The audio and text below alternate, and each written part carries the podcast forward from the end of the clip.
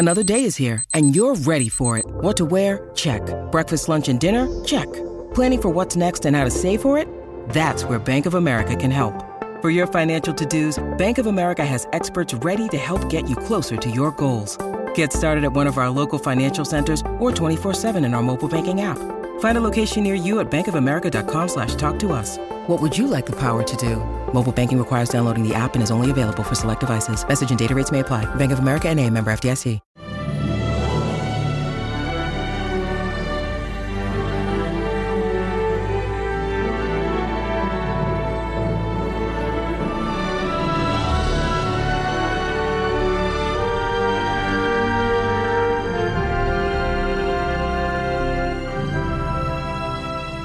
Welcome to the Podcast Maneuver, the officially unofficial podcast for Star Trek Picard on Paramount Plus. I'm Jim, I'm Aaron. and today we're talking season three, episode seven, Dominion. Uh, Aaron, how did this episode hit you? Uh, I liked it. I liked it a lot. Nice. I thought it was uh, cool. I liked finally getting kind of to the point of where the changeling plot is. I thought Amanda Plummer did some good work as Vadic. Mm-hmm. Um, I still don't know where they're going. I mean, there's so many questions. Like, I don't know where they're going with this Red Vines baloney with uh, Jack Crusher. Yeah, what is the secret of Jack Crusher? Super Yeah. curious.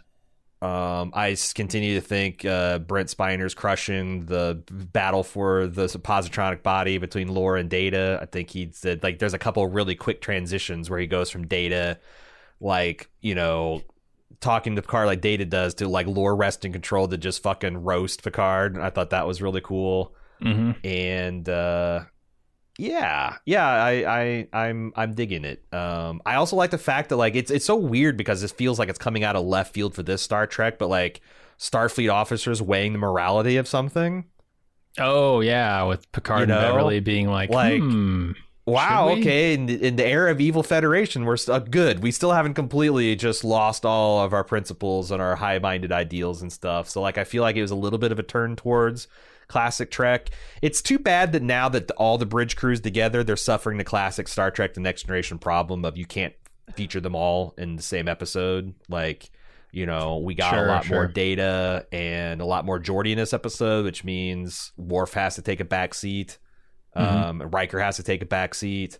But you know, like I said, that's been a long. It's it's hard to keep an ensemble cast like this, especially when you got twice as many people on the Titan and all Geordi's kids and that stuff running around. But I I thought it was a really really fun and entertaining episode, hung together pretty well. What about you?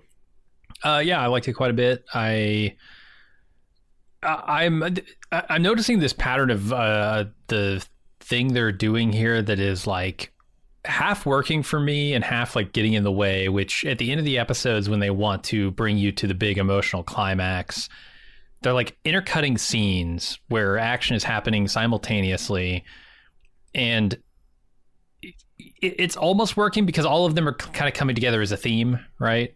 Um, you got characters talking about how much they care about each other, and other characters talking about their ideals and things like that, and they all kind of reinforce each other thematically. But man, there are some scenes in here that I really just want to see play out. I want to see Geordi pleading with Data without interruption because it's so good. Because LeVar Burton is crushing it, and Brent Spiner is crushing it, and I just want to sit in that moment with them for a second. The episode isn't letting me, and it's in service of this bigger thing that they're doing, which is mostly working. So I'm like torn on on that strategy, uh, that that particular piece of filmmaking there, and they've done this several times throughout the series. It's it's kind of becoming a, a hallmark of the show for me. Yeah, it's funny. Um, behind the scenes, we ran out of screeners after the end of six, uh, the sixth episode, and we were kind of worried for a time that we wouldn't get additional screeners because sometimes, uh, you know, sometimes we piss people off. Uh, I think some of my commentary on Picard is not super measured this season. Uh, sometimes they just don't provide. Like, you know, they give you the first five or six to get an opinion, and then the rest they kind of keep for surprise. They don't want it to, to leak out spoiler. Uh, but in the last out, we did get some this week. But I've spent the last couple weeks just kind of like checking out the contemporaneous coverage and what people are saying. And there's been a lot of fun stuff. Like, did you know that there's a statue to Zefram Cochrane on Geordi's desk at his museum?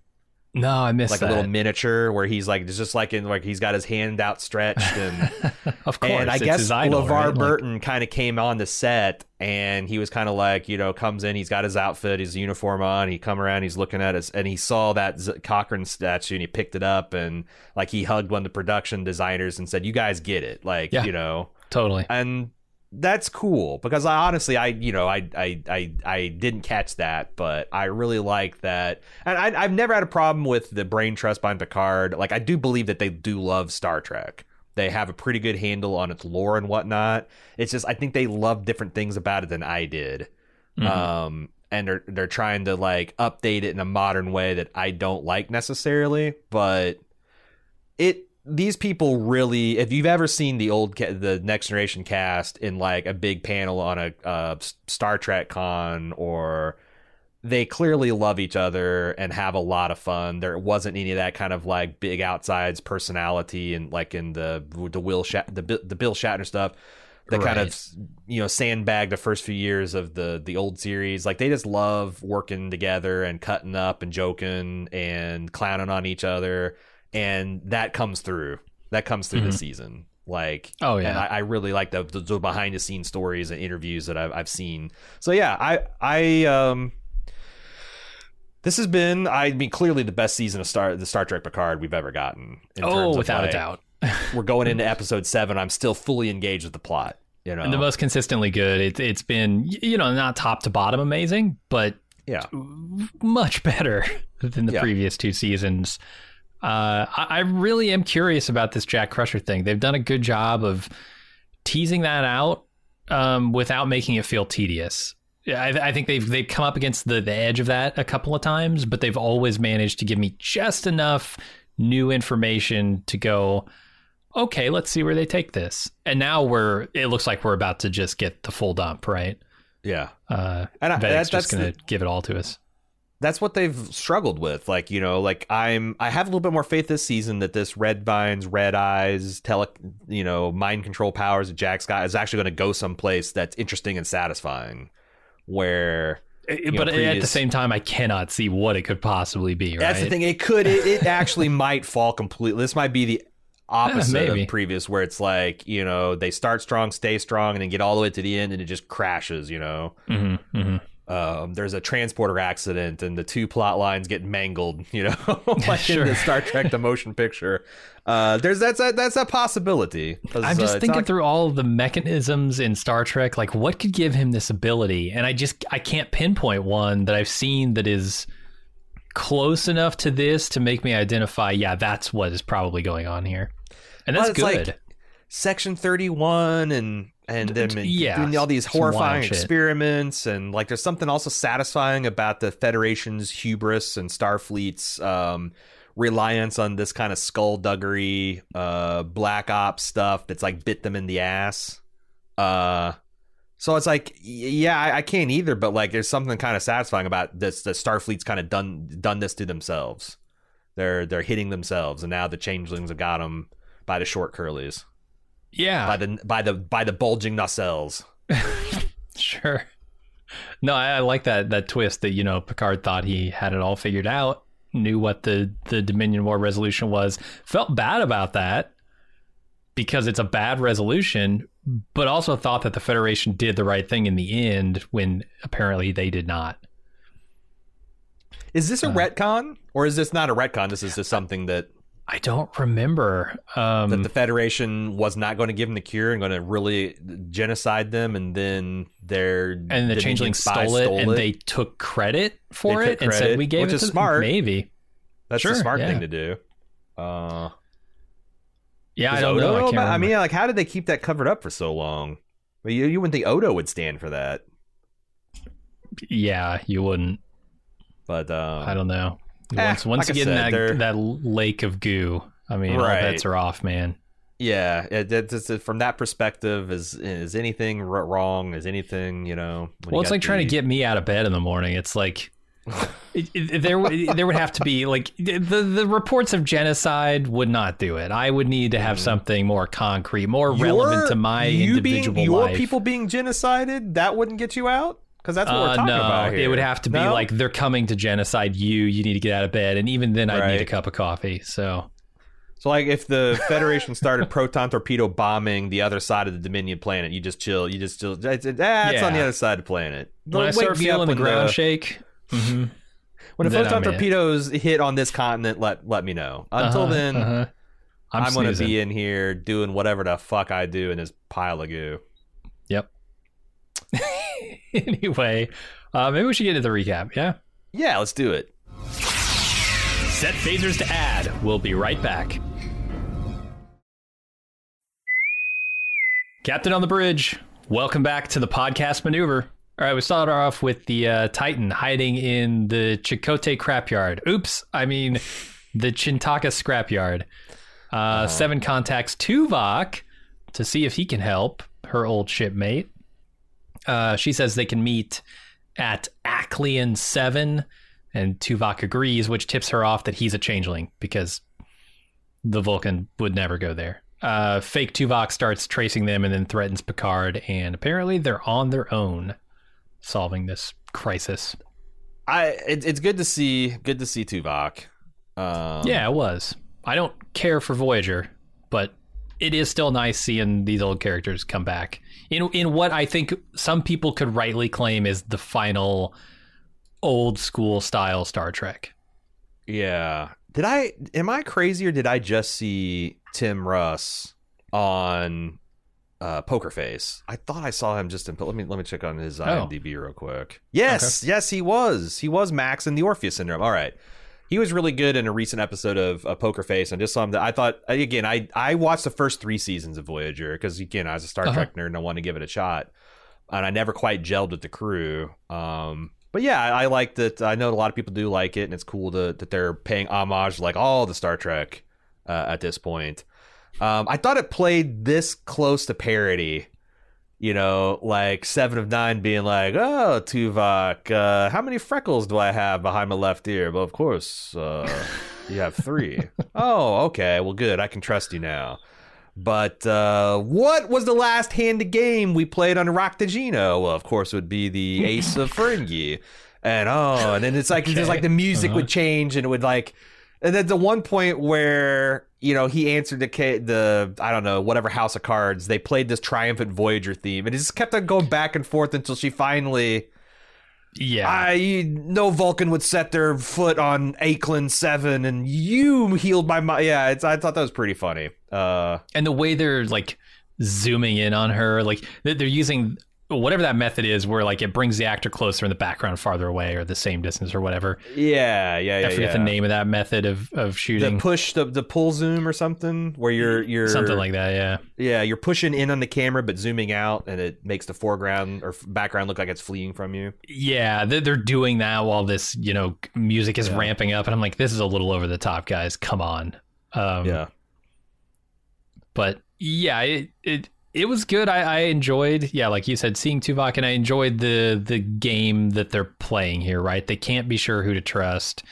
They they've got double and triple levels of like subterfuge here, and I I think it's smart, and it's and it's pretty well done. So no complaints.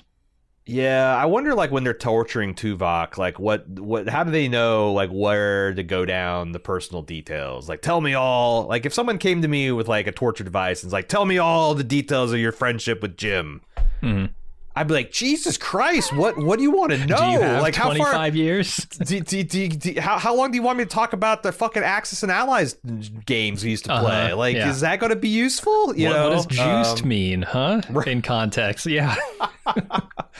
Yeah, yeah. Um, tell me the tale of the mighty mighty Orphbot. I, yeah, I, it's just it's it's funny. I really liked when you know Picard got sick of everything shit, and they they dropped the subterfuge, and he comes onto the bridge. He's like, "Tell me what a Will Riker is," and Tuvok, the Tuvok clone, turned into like this horrifying zombie Will Riker. Yeah, Super yeah. sweet. That I like was- that. I wonder if that's what Riker really looks like at the moment, or if he's just trying to get Picard's goat. He's, uh, yeah, maybe. Um, Because they've I wonder if- apparently done some nasty stuff to Riker. Uh, we don't ever get to see it in this episode, but Yeah, I wonder. I wonder if uh, what they're what they're doing to him. I wonder how him and Deanna are doing. We haven't gotten an update on them since we last saw Riker get. We do know Riker's We able to pull them. one over on him though, so implies he's not completely compromised, right? And Vadic says like we weren't able to get any information out of them. They we underestimated Right. their like not not resilience time. or That, yeah, like we can't break them in the time that we have left because they're just too Right. loyal to Picard. Yep.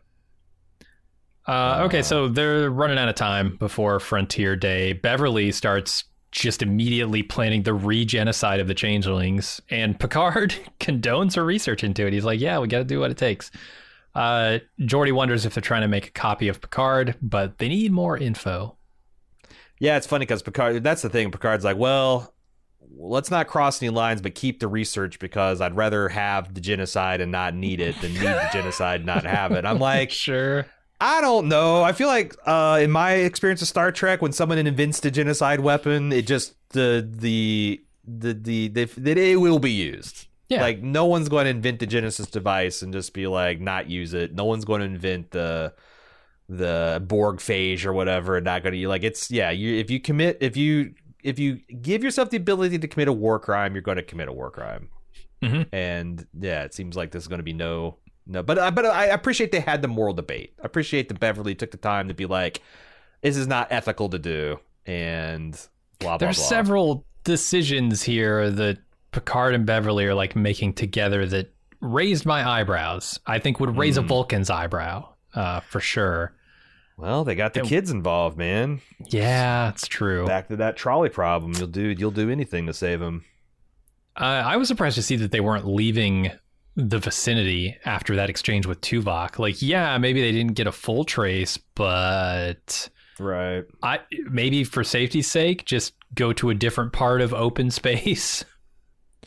Let me ask you this: they they, they name check this uh, Chin'toka scrapyard, which is, um, I guess it's a it's it's a. Oh, okay. Never mind. I because I was the when I was watching this, I'm like, oh, instead of using a made up um battle site, why didn't they use like Wolf three five nine or something? But no, this Mhm. is. Uh, this was a famous battle in the Dominion War, I guess. Is this the first one they did where they got the the the um, Oh, the Galaxy class starship blown up? Because I remember that really I just watched that back. episode. Yeah, the That's Olympic or whatever it incredible. was. Because you're Yeah. like, oh man, the fucking Federation's got their war fleet together and they're gonna wreck shop, and they the Dominion just handles them, and and the Jem'Hadar Yeah. ship suiciding in on them.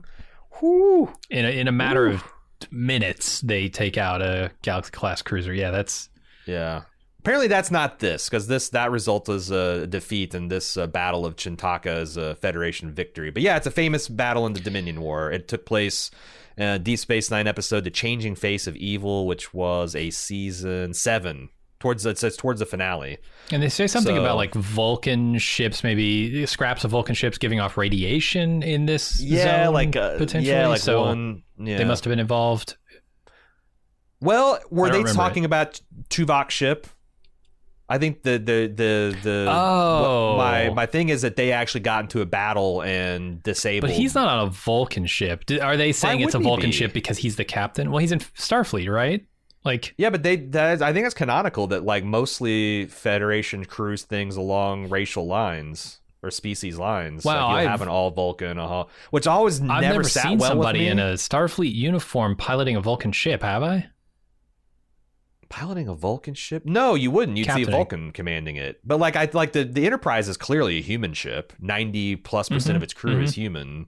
But like I, I think that's what they do because like every because like because the thing is like so Vulcans like their ships slightly warmer because their body temperatures are higher and Yeah. it's just I, I don't think it's like a racist thing like uh, Sure. Vul- like they can't You stand it can't it's more of like yeah it's more like instead of having those Mintars have their little vape modules the you know the dudes that look like catfish Convenient excuse. Convenient excuse. Uh, yeah. Those Vulcans out there being like, yeah, you just can't handle the, the temperatures. You know, we're not comfortable in your air. What they Right. really are saying is your Human fucking log, your fucking illogical brains Ah. are mucking with our vibe, man. Yeah, they they smell. Their food tastes funny. Their Mhm. alcohol's not strong. Yeah, Their ships don't give off enough radiation, apparently. But that's what. So you're saying like they? I don't think they left. I think they just jumped Chakotay, uh, Chakotay, not Chakotay, uh, Tuvok's ship and fucked it up. Huh. I didn't even think they met with him. That like Tuvok was trying to track him down and they didn't Mhm, mhm. track him, right? Yeah, but I, I don't know. Maybe maybe there's a whole bunch of Vulcan ships out there in the the ship the, the scrapyard too. Yeah, that's what I was figuring. So they're Anyway. they're trying to make a we, we talked about this. They're trying to make a doppelganger of Picard. Now, what kind of blew me away is the fact that they need Jack as like the frog for Uh-huh, the the dinosaur Jurassic DNA in Jurassic Park. But like they have what would you think? Sixty five percent of Jean Luc Picard's corpse, Yeah, all the DNA you need is contained in the corpse. right? Like, it's not fossilized. no, You know, the maybe there's it- there are it- hairs on it. Like you can get the DNA. Right.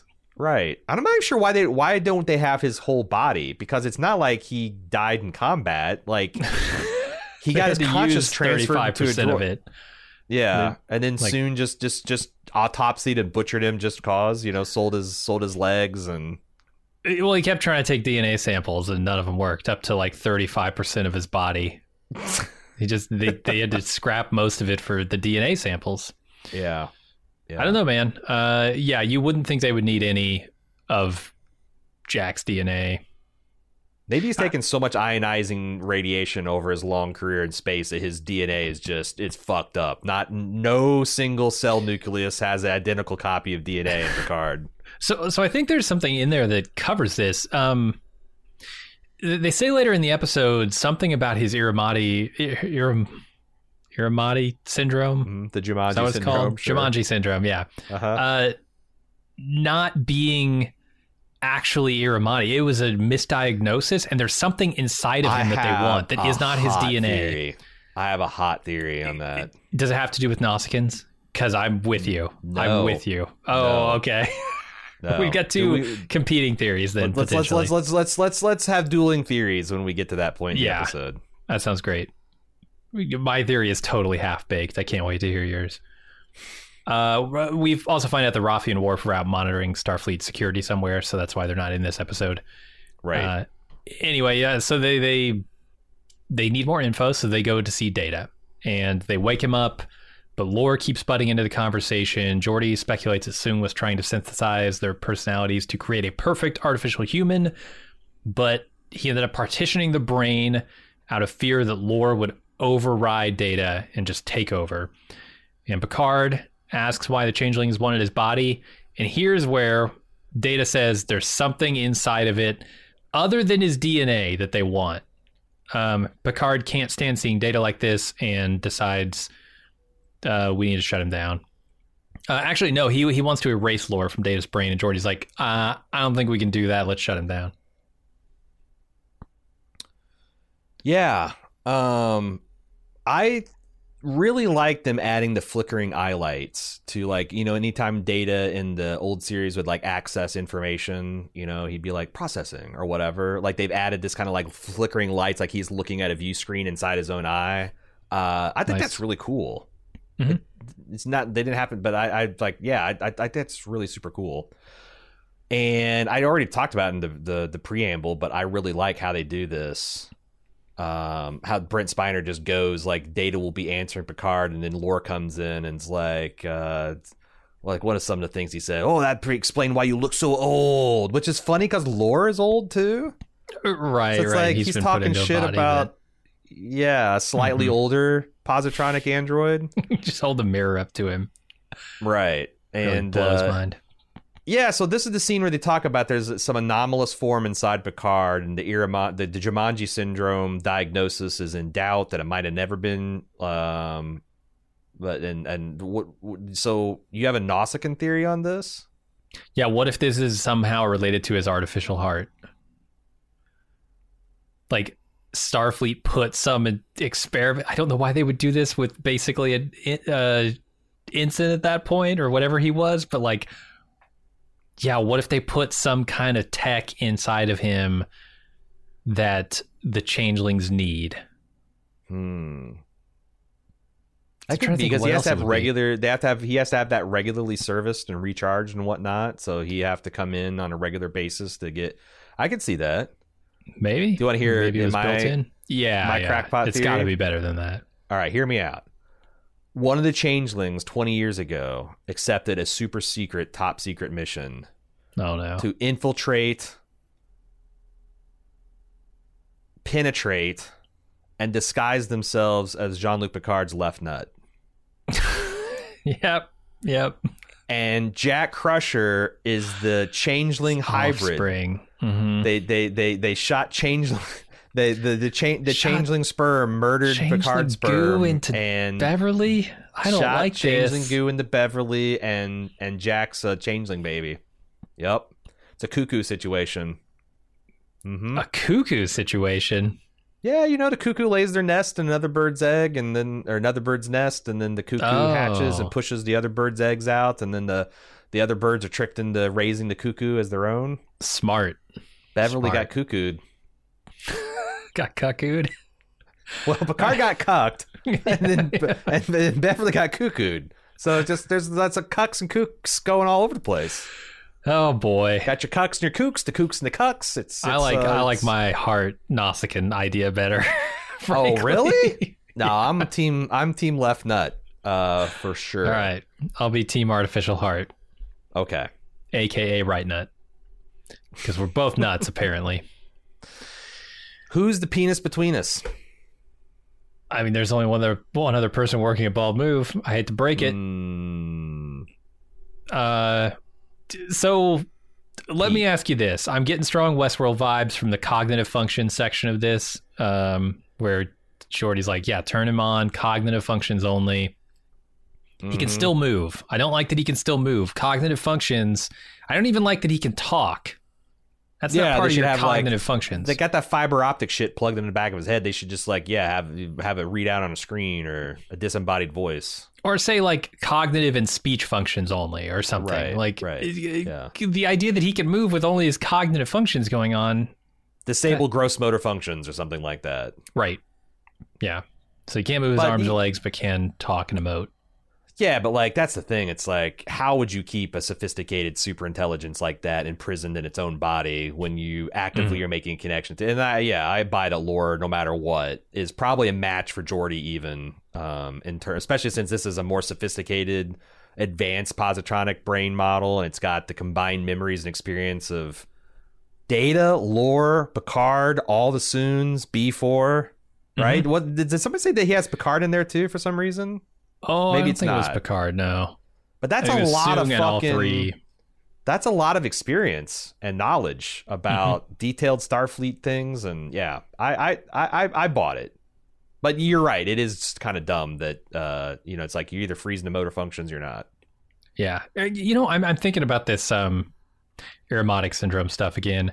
Are they playing with fire here? Is this a dangerous thing to do? Because part of Picard's canon for me is the that he has Irumodic syndrome, and I know that's been Mhm. taken out of him uh, now that he's a some kind of freakish golem thing.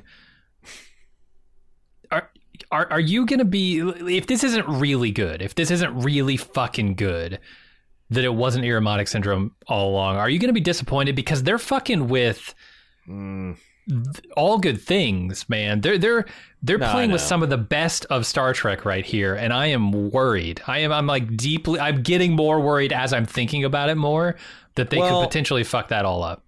so I always tell myself that ever since J.J. Abrams' time doubt, you know, thing like this, everything that's happened after the Star Trek movies is an alternate universe, and all good things is they can't take all good things away from us. Like if Sure, this sucks, sure. we can just be like, well, Picard sucks, and it's an alternate JJ thing, and and our world Vulcan is not blowing up, and blah blah blah, and we're fine. So like, yeah, I don't think they can retroactively.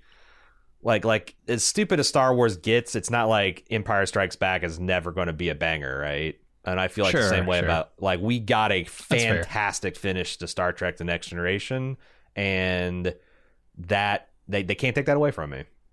Yeah. All right, that's fair. Uh, let's go on to Vadic. She was not able to get info from Riker or Deanna, and her changeling overlord tells her to find the boy before Frontier Day. Threatens to turn her into goo or something if she doesn't. Uh, we have been questioning, like, what is Vadic? Is she a changeling? Is she a human that's working for changelings? She's a straight up changeling. Um, this scene says it. She's like the new breed of changelings, the the evolved Mhm. ones or whatever that Beverly would call them. Uh, Mhm. But she is absolutely 100% changeling. glad Yeah. they put that to rest. Yeah, like it, it's. I, I agree. I agree because it's becoming a. I never thought that she wasn't, but you know, some Me people either. were getting that impression. Yeah, Yeah, I think you said like the red letter media guys maybe were, We're thinking, Hyping like, that her theory. arm- yeah, it was like she just had like this traveler. Uh, this Which this- is kind this- of a neat idea, along. but also- yeah, it would be cool. yeah, Like yeah, a literal it's even- handler. Your, your handler is a oh, hand. But I think it's also super cool that you can kind of communicate. Oh like, yeah. Uh, so are there two entities inside of her swimming around in the goo that is her, or is the hand like a more separate like thing? she severs the connection to herself, which allows the other thing to channel into it. Is how I Okay. interpret it. But like, and I the mean, good- how- platform that it's sitting on is kind of a connection with. Oh, the maybe hive yeah. That, mind. that that's like the hyperspace receiver that allows it to interface. Yeah, because she Yeah. does pour it into like a Harry Potter style Pensieve. Um, yeah, it doesn't seem like she talks to it outside of there. I barely know. I mean, it, it, the the changeling's biology is completely mysterious. Like, dude, they I, I I don't remember Deep Deep Space Nine super well, but I don't. I feel like they were super mysterious all the way to the end. You know, they finally understood them well enough to make a biological uh, phage to attack them, but hmm um, But that was obviously now, late on, right? Very and late. now we're talking about super advanced, developed, artificially engineered changelings. So, like, yeah, if, Mhm. if you tell me they can do this, I think it's super cool, and there's no canon that says they can't. So, for sure. this is this is good place for Trek to do world building. All right, Jack invites Sydney back to his quarters sometime. Uh, we hear her thoughts, which are for him to like, take it easy, man, take it slow, just touch my hand first. And then she's surprised when he does exactly that. Uh, she asks why he did it, and he sees all these visions behind her. What the hell, man? I don't know. We're back. he can hear people's uh, thoughts. Yeah, we're we're we're talking about. Uh, I don't. I we're we're back with this red vines situation. I don't know what's going on with it. I thought that he had Jumanji syndrome, and this is like early onset Jumanji, and uh, Beverly had some new. You know, she hit him with the red, hit him with the blue, um, and he's going to be Mhm. kind of cured. But now it seems like there is something, something happened in the. Uh, the Operation Left Nut that has imbued him with this power, this compulsion, and All right, new theory. okay,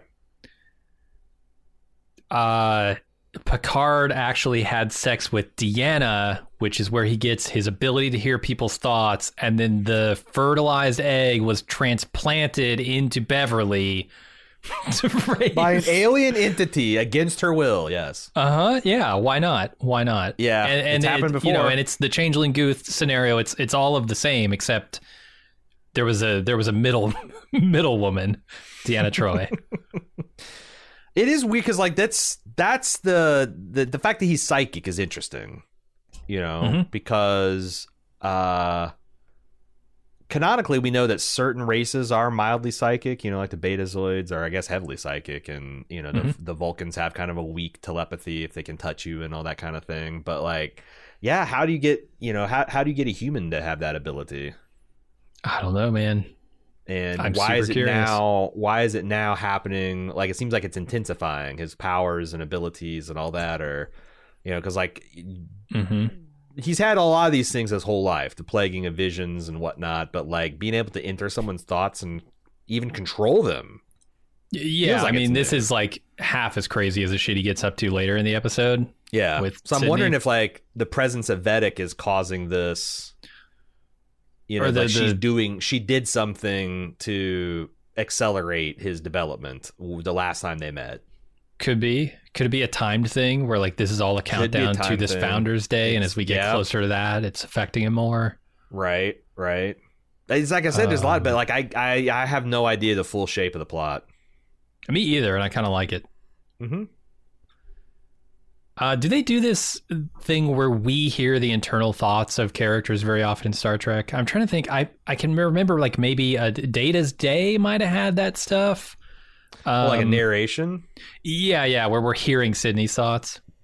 No, I mean like the things I can think of are like when Deanna and Lwaxana are having conversations because like you know Lwaxana likes having psychic conversations with Deanna and Yeah, Uh, yeah. Sometimes you would get that with other like I, most almost I can uh, almost every single time I can think of it's in connection with Deanna because she's the only Yeah. like real telepath slash empath we've ever had as a P- primary POV character. And Data's usually doing it through like a series of logs. I mean, it will have that happen, but never yeah, yeah, like yeah. It's yeah, that's the thing. It's like it's not near. It's even. It's always in the frame of this is the officer's log about his day or whatever. yeah. So I don't know. That was that was interesting. It's it'd be super funny. if Picard's been psyched though. That wasn't his captain's log. He's just speak. He's just beaming his thoughts directly into the audience's brain. hmm and he and he just thinks in captain's logs. He wasn't actually He recording does. anything. His thoughts are He just does. organized. Stardate four one seven. Yeah. Yep, they're they're his thoughts are organized to official Starfleet reports at all times. All right. Jack goes to the bridge where they get a compromise code, seemingly from Riker. I- I'm going to take that with a grain of salt. I'm not certain that's true. We'll see. Mm, Uh. Jack takes Picard aside and tells him that he feels bad about Riker potentially dying for him. Also, he feels like something's wrong with him. Tries to explain that he can hear in his head, which is a terrible explanation. Yeah. Uh, Picard suggests, you know what, we might be able to go on the offensive here and get Vadic if we can get an advantage. So you, because I never doubted that Will probably had done something to do this compromise code, but you think that I don't know, man. They're, man, because that's yeah. Now that I'm thinking about that, that speech that Vadic gives, it's it's like one of those one of those big villain speeches where it's like you have thought that this is going the one way, it's always been going this other way, and every time you thought you've won, it's because it's I intended it and it's all my desire. So like, yeah, it could be. I love that be- water has many paths toward you know the the ocean or whatever she says there. That's Right. such a great analogy. Yeah, yeah. Yeah, I, I'm just I'm I'm now seeing conspiracy everywhere. You know, plans Sure. everywhere. I mean, you should because like open Starfleet's compromised. They've Mhm. it's been the plot all season, so it, anything could happen. Uh, so the, the Shrike comes in, finds the Titan drifting lifeless in space. There's a recording of the incident that led to it. Uh, Vadic has a boarding party sent over to the Titan where she finds Jack immediately. He runs away. Vadic's troops give chase and they run right into a trap. Vadic's caught in a force field. Uh, but so are Sydney and Jack, so doesn't go off quite how they hoped. Yeah. The old trying to trap people in hallway, shield corridors, gambit. Mhm. Uh, the plumber. this episode, she says a bunch of. She said this a couple times this season, where she says things that sounds like some, some kind of quote from a Shakespearean novel. Like here, she goes, "Tick tock calls the ancient clock." I can't source any of these things that she's saying. As far as I can tell, they're just wholly original utterances. Like I put quotes around it in a Google search, and that's that's that's that that sequence of words has never been uttered on the internet. Hmm. So what are they when she's making these big pronouncements and quotes? Is this like ancient changeling wisdom or Yeah, I, or just kind of a crazy person thinking Yeah, too much of them- themselves and their their goals. I this person's been through a lot? You get in this Right. episode. Yeah, they've like I I feel a lot more sympathy towards uh her and her faction at this point. yeah, the same sympathy that I felt toward Odo, frankly, Uh-huh. uh, when we get into Yeah. his backstory in Deep Space Nine. Uh, I don't know, but it, it's more like cuckoo cuckoo goes the ancient clock because she's off the map, man. she's wild. Uh, Geordi tries to transport Jack and Sydney out, but the system's been taken over by Lore. Um, That Lord Yep. Beverly and Picard interrogate Vadic, kind of. I don't know. She says some intriguing stuff about Jack never having been for Beverly. Don't know what that's about. She also Beverly. educates Picard and Beverly on the true history of Starfleet's role in the Changeling genocide. She tells him about the agonizing experiments that were done on her by the Federation during Project Proteus to turn them into spies, or try to. And she claims that the Federation took her family and now she'll take Picard's. Yeah, this is a great sequence. Like, um, and it's something that I believe certain segments of Starfleet would do, like Section Thirty One, uh, that they had these twenty changelings after the Dominion War, prisoners of war, and that's what they're called, and which, which entitled them, even by 21st century Earth standards, to certain rights and responsibilities and fiduciary uh, relationship with the Federation and the, and Starfleet, and they fucking violated all that. They did meta, they did uh, non-consensual medical research and genetic manipulation, torture. Uh, just some just some gross shit. And it seems like they were just having fun. They had fucking tasers out. That- like I that's, that's, not thing. scientific, They're- right? That's just torture. it, it definitely felt like you know more along the lines of like Nazi medical research than Yeah. any kind of like legit thing that had a legitimate point that they were just being cruel for cruel sake and Mhm. these are these shape shifting creatures that very hard to physically hurt for long so they're able to just essentially just torment without end these things like just lock them in this private hell i thought that stuff that whole sequence was really and you know because she's been doing all this weird shit with her hands and the fact that she's explaining that this is like a you know we never heard the term of symphony but like i learned about music through the squeaks and the squeals and the screams and the whistling Yeah, that's and, fucked up. I love that. and then the the final reveal that she took the face of her captor and torturer you know like Mhm. whatever the head nazi doctor was it's it's uh section 331 um yeah I, I, that's that's it's a pretty sick backstory i thought And- it was really I've- well down done and, and it plays so well with the manifestation of her personality here, right? This person who is just kind of unhinged. They've been exposed to so much trauma and and and seen the callous way that the person inflicting upon them was was carrying themselves with like the whistling Yeah. that, that she has like integrated that so thoroughly into her personality she has just this complete fuck it attitude you know uh-huh nothing matters. This is it, it, except for my revenge. That's it. It's the only thing that matters in the world. Well, and that's like it goes back to like you know like why do we have rules for these types of things? And I think it's because if you don't uh, obey them, you end up with these crazy things happening where you torture a class of people until they just want to bend all of their their will and their determination and their intelligence towards destroying you and then you have a caged monster that you can never let out of its cage um because if it does Mhm. it'll it'll overthrow you and that's like this this is starfleet reaping what it sows i honestly a lot of the picard seasons have been Mhm. starfleet reaping what it sows in terms of its own hubris and its own hypocrisy when it comes to practicing its Yeah. ideals um and like if you want to make an argument that's like hey we had to do the the biological weapon it was them or us and the dominion is belligerent and they're okay but all that shit that happened with Vadic here, that had no possible. Like they were doing that to make an ultimate weapon. They were torturing these Mhm. intelligent beings to have like a offensive first strike spy te- technology, and it's just it's just gross and it's unbecoming to Starfleet. And I'm glad that this come up is happening. It would be great if Picard, the end of the season, kind of put Starfleet back on the straight and narrow like Sure. has them recommit to their ideals because look at what it's gotten them look at what enslaving positronic beings look at what torturing changelings look at what you know trying to commit genocide are you safer are you safer now than you were and it doesn't seem like it Yeah, and I love um, the way that Vadic makes this personal too, and points out the hypocrisies even within the high-minded people that we love for Yeah. those ideals.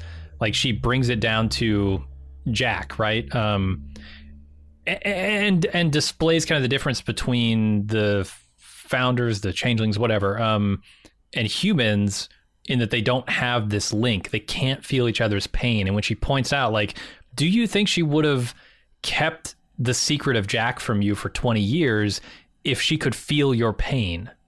You know? Of course not. Of course not. It would be too much to bear. Um, and and just like the idea that like there is that hypocrisy in people where they're kind of looking out for themselves above all because it's the only mm. experience they have directly, right? right Whereas you go to the link and you're like, well, you can feel everybody else's pain, everybody else's joy, and it Yeah. influences your decision making in that way. yeah I like all that what's stuff. wild what's so wild because like i and is where the dominion's whole thing is that they were once enslaved which is why they're trying to enslave everyone else because like it's it, it's it's now that you mention it's kind of weird that a race like that where Right. you would think they would evolve towards empathy and understanding and cooperation was so fucking belligerent and militaristic and totalitarian But like I thought maybe part Yeah. of their backstory was that they were you know, kind of like the. Ur-Quan from Star Control. Like a lot of what they are is a re- extreme reaction to being put into a shitty situation themselves, and like this has never fucking happened. This is like uh, we experienced trauma so much that this is never. We will do anything it takes to not be put in this situation again. It's possible that that's uh, their origin. I don't remember, but yeah, it, it is a little weird. The like, I, I don't know. I mean, maybe it just makes their tribe slightly bigger, right? Their tribe is Could their be. entire people instead Right, of and- a faction and, of like, people, but they're still individ- outsiders. And these are these individuals are they even real people? That'd be like saying like Right. our skin cells are you know individuals. It's like the Borg Work- Queen's view of a human, right? Where it's like they're yeah. less than, Yeah, yeah. So yeah, which is a dangerous opinion to hold about Mhm. any any being. Uh, so Beverly.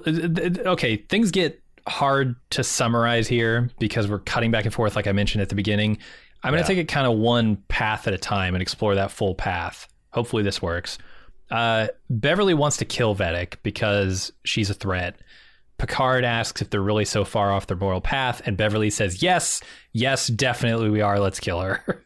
um, and Jean-Luc's like gripping up his phaser and like he looks like he's Yeah. ready to do it. He's going to kill her. and, and we can kind of stop there. We're going to get to all the Geordi stuff here in a second, but like, I'm I'm kind of surprised at Picard's reactions throughout this episode. He comes down on a side that is a little more violent than I would expect from him. It doesn't feel like the Picard way, which is when it, a threat is neutralized, you don't view it so much as a threat anymore. You take it seriously and you make sure it's contained at all times, like Moriarty, right? Like, hmm. take it back to Moriarty that's someone that Picard refused to kill. And it's a hologram. And so he put it into a self-contained universe. I I find it hard to imagine that Picard would even consider here killing Vadic when they have her in a level 3 containment field or whatever. See, I so you're echoing a lot of the problems I had in earlier seasons where it's like I don't think that Picard would risk the entire crew of a Starfleet ship to save his son from a situation it seems like Yeah, maybe he yeah. and, and like that really bothered me but I'm like okay well I guess Picard is rolling this way because he's just those father feelings are really strong and he is willing to sacrifice everything. So like him sacrificing his high-minded ideals and you know like the way vadic this speech makes her seem like she's irredeemable. Like there's nothing Totally, yeah. like like it she is the monster that if you let go she's going to gore and tear and rip. And there's nothing you can do other than you can't keep her in a prison because she's a shapeshifter. You can't you can't humanely keep her. Like you just she gotta be destroyed. Um Yeah, this But is that early stuff feels very much like the first contact Picard, right? Where he is pushed to his Yeah. absolute breaking point and he's Right. ready to to abandon everything he believes in in order to get that revenge. or- Like, Chris, remember when they got Uh-huh. Hugh and they were thinking about uh, he wanted to do research on him to to come up with a biological cure, the uh, plague that will kill the Borg. And Beverly kind of like talked him off of that ledge, and he recognized the individuality of Hugh and how. But like you know, that was just his Borg trauma speaking, right? So Mm-hmm. Totally, like yeah. every once in a while, he can get emotionally compromised and do stupid Yeah, shit. same with first contact. It's all it's all that board. When when something is this personal to him, he does Yeah. kind of lose his way, and I, I think that's fine. Here, he looks like he was ready to lose it all the way. And if Vadic hadn't had the ace up her sleeve, uh, or, or if, it wasn't even the ace up her sleeve, it was just like dumb luck, kind of Yeah. that got her here. yeah, If if Vadic had been still contained when they got to her, Picard would have killed her. I think I that's think that's right. where it was headed, right? sure. I didn't hear anybody talking him off that ledge, but I don't know. I don't know. Might maybe you know circumstance can sometimes be coincidence would be the thing that talks you off the ledge. Shields up. Here comes the ads. At ease, ensigns. Welcome back to the podcast maneuver. Anyway, um, let's go over to Geordi. He can't get the systems working, and Jack and Sydney are being threatened. And he pleads with Data to help them, but Lore takes over Data's body and the entire ship, actually, drops the force fields, allowing Vadic to escape into the ship's innards uh, as a shapeshifter. Jack puppets Sydney's body like he's playing a VR game and kicks her attacker's ass. Uh, Sydney is appropriately weirded out by that. Geordi pleads some more with Data and gets him to reemerge and turn the systems back over to them. And we'll kind of stop there for a second. Yeah, you mentioned the Geordi Data being uh, scenes being incredible. What? Yeah. Uh, you want to you want to talk more about that now that we're here? I mean, I don't often get to see this gear from Geordi LaForge, Right. where he's he gets this emotional. I don't I don't know that I've ever seen it. Uh, and it was impressive. I think LeVar did a great job and playing against Brent Spiner, who is clearly like playing up that conflict within himself. Yeah. So subtly though. It's not. It, it's like it's just under the surface. It's Yeah. perfect. Yeah, no, I've always like I, I've talked about this on podcasts before. I'm I don't know why I always have a fascination for stories about like robots having relationships with people, and I was always, of course, fascinated by Data and Geordi's like friendship because clearly. There's it's a great friendship because clearly sometimes Data does things that hurt Geordi because Data just doesn't get it, and you know Mhm. he can be oblivious and he's a challenge. But like also Data's got a lot of great qualities to him, and I thought their friendship was really beautiful. Um, Yeah. and we've never really got to see here. like that. That's like it's funny because um, I think I saw this mentioned otherwise that like Star Trek has tried to retcon it into like uh Picard and Data are best friends.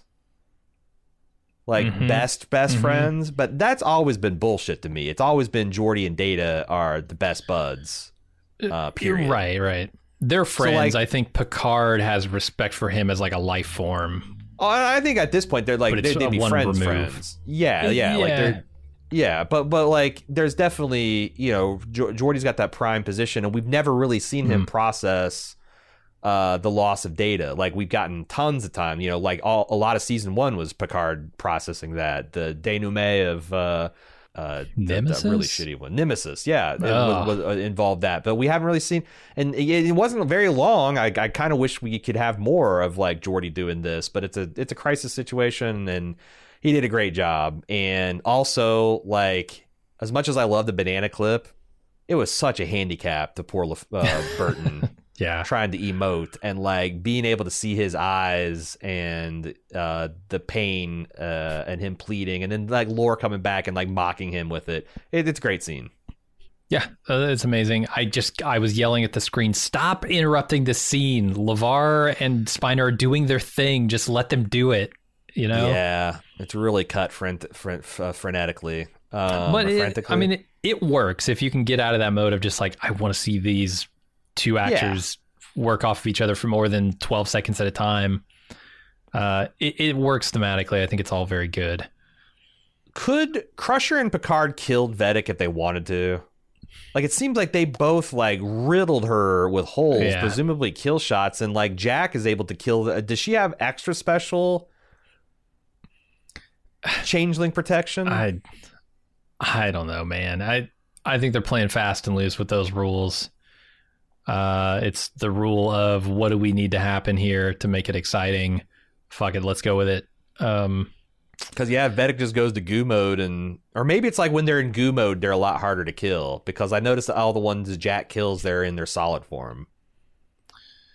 yeah, I think one one goo gets vaporized totally, right? Does it? Have we said it had some goo vaporization? I think so. So maybe she just got a little bit extra since she's the leader. Yeah, I don't know. It's fine, whatever. Um, the thing that we really need to talk about is this VR. She makes sure her thing. hand takes all the hits. yeah, yeah. Her Her fucking boss Yeah. is always riding his ass or her ass, like making sure he taking taking all the shots. Uh-huh. Uh So, so what do you make of Jack? Uh, Pacific rimming. I shouldn't say it like that. Pacific rimming. No, he's raccooning her. That's what he's doing. Raccooning, Pacific Remote rimming. raccooning, uh, uh, ratatouille. Um, I yeah, I, I don't know what to make of it. I don't know what to make of it. It seems like it's deeply disturbing. Like it's not as it should um, be. Right, but like that, that, that Sydney still has, it's not like he, because we've seen people be possessed by other people before, and it's like, you know, uh, you wake up like, oh my God, what have, what's happened to me? And you don't, but like, seems like Sydney's clearly, Crash is aware of what's going on at all times. She is, yeah. Um, and, but I don't know, it's a cool scene. They do like this mirror match, and, you know, Jack, uh, 2v1s, V1 this guy, and Mhm. Yeah, I don't know what to make of it. I don't know what to make of this uh, weird Jumanji spinoff he's got. I, I don't think people can see his eyes glowing when they glow. Every time somebody looks at him and he's like seeing visions, they don't remark like, "Hey, your eyes are fucking red, dude." Right. They say, "Why are you Get looking at me drops. that way?" But they're not like, "Why are your eyes red?" Like Uh-huh. you know, you're possessed by an evil demon Right. in a James Wan film. So I don't know. I I mean clearly it's not it's not all in his head, right? Um it wasn't a coincidence that he touched her hand. He can actually like take control of people. I cannot imagine where they're going with this, but I'm kind of excited to see it. I don't know. Left nut theory. I'm, I'm pulling, Right. pulling for it. Uh, and then we get to the final like sequence here where Beverly looks up Project Proteus, comes up with a way to track Fennec uh, through some some uh, is it She isolated some isotope compound in there? that- yeah, that there's a compound used in their experimentation and research that she theorizes all of the hybrid changelings should have, which makes them right? sus- uniquely susceptible to a scan. Are they trying to claim that there are only like nine of them or ten of them? Because doesn't Vadic say like it was me and nine of my, was it nineteen of my other? Colleagues I think in I actually wrote down the the, exact quote. Let me see if I can find this. How do you take over all of Starfleet with? You're 10 right. people? She said nine nine of my brothers and sisters were kept on shelves and pro. So yeah, there's I, so I Tuvok think is one. She's one. All the Uh, bridge they've crew. killed. Well, maybe they haven't killed the evolved ones, right? I guess See, maybe I Tuvok isn't the- evolved. anytime I He's just see a changeling. Any, anytime I see a changeling changing with the meat effects, I think Uh-huh. it's got to be one of them. And I can't remember if Tuvok did or not. I don't remember either. Because yeah, like I think I think they have some some of the changelings have like support. You know, like they're like they, they're supported by some regular changelings, some unevolved, unmodified changelings. But yeah, they only have nine, and there's been a few die. But I don't know. I also okay. I also have a hot theory about why her crew is wearing these elaborate masks.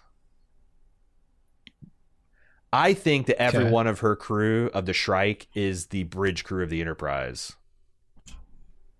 The big one is going to be Worf, or perhaps Everyone Riker.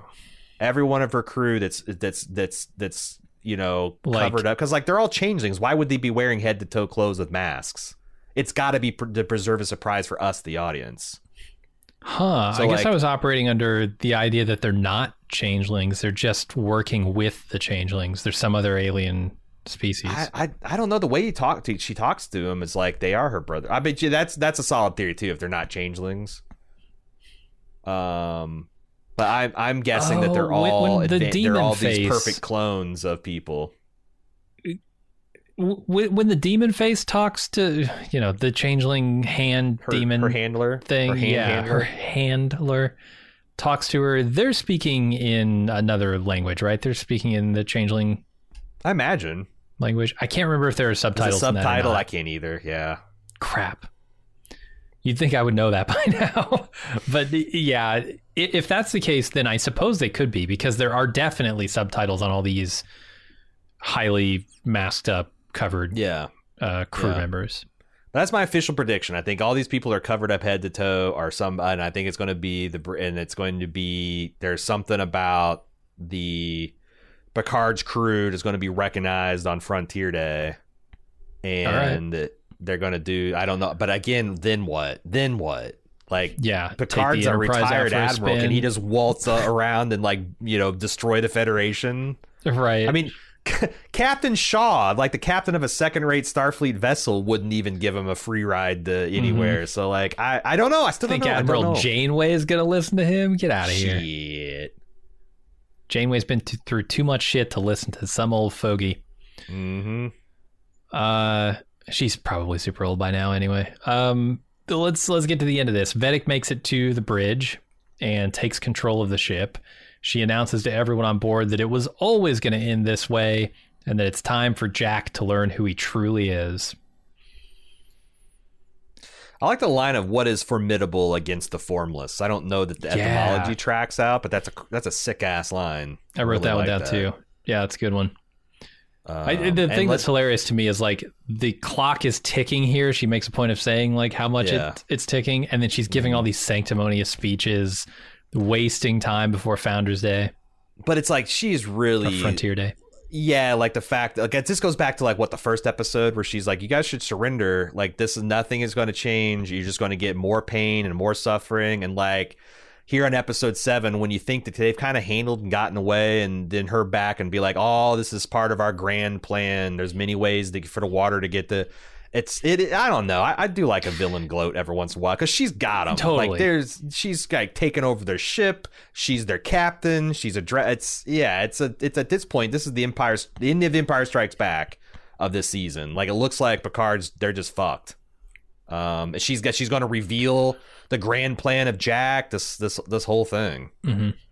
So, so here's the thing I love about this is she's giving this sanctimonious speech, and um, she's talking about how it's inevitable, and you guys should just have given up in the first place and saved yourself some pain.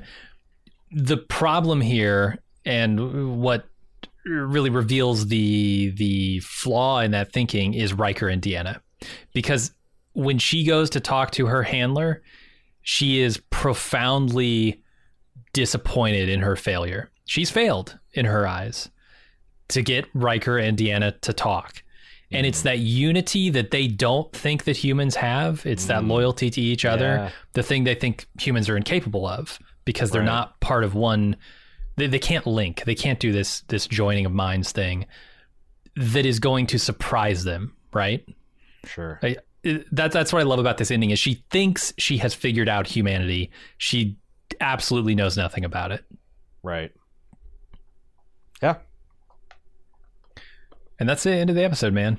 Um, get what three I think is, left? is is this is am I got deja vu or is this like the second time you've made that observation? Because I I, I remember thinking being might be. impressed by the fact that she is like the you know um because they've hinted about like how she came from the Federation and we wondered what that meant and now we know that she's literally a Mhm. creation bent into this shape by the Federation and that she's got this like because of that she thinks she knows everything about humanity well maybe fair enough but you know everything about humanity as section 31 sees it right. which is like saying like if you got into some black cell of the cia like you understand everything about humanity no you understand a particularly dark part of us but you Mhm. don't you, you you can't see the other parts and i, I kind of like that the fact that her own hubris and revenge makes her essentialize the human race to our worst aspects just like we are tempted to do that with the dominion you know Totally. if Yeah. like if it weren't for Dominion, like would we feel sympathy for them at all if it weren't for Odo that we didn't get to know? Like, hey, there is ex- there is an example of Yeah. someone who's not a complete shit. Uh, I don't know. I think uh, that's again, this is all good Star Trek. This is these, these Absolutely. Yeah. these lines of argument and plot are exactly what I want out of Star Trek, and I'm I'm glad we're getting it. Me too. All right, that's going to do it for another week here with us at Picard. Uh, I keep on trying to find a place to get feedback into because we're getting a lot of feedback, but we keep on uh, being really overscheduled because I don't know if you've noticed, we've been doing like four shows a week. Uh, we just had The Last of Us roll off, but we got Yellow Jackets coming on. I am getting it all. I'm reading it all. Uh, I, I hope to get a time to do a special Picard episode uh, feedback thing. But in the meantime, if you can like to continue uh, to send us hailing frequencies, Picard at baldmove.com is how you do it. Um, and yeah, we'll see you back next week for episode eight. Until then, I'm Aaron. And I'm Jim. See ya.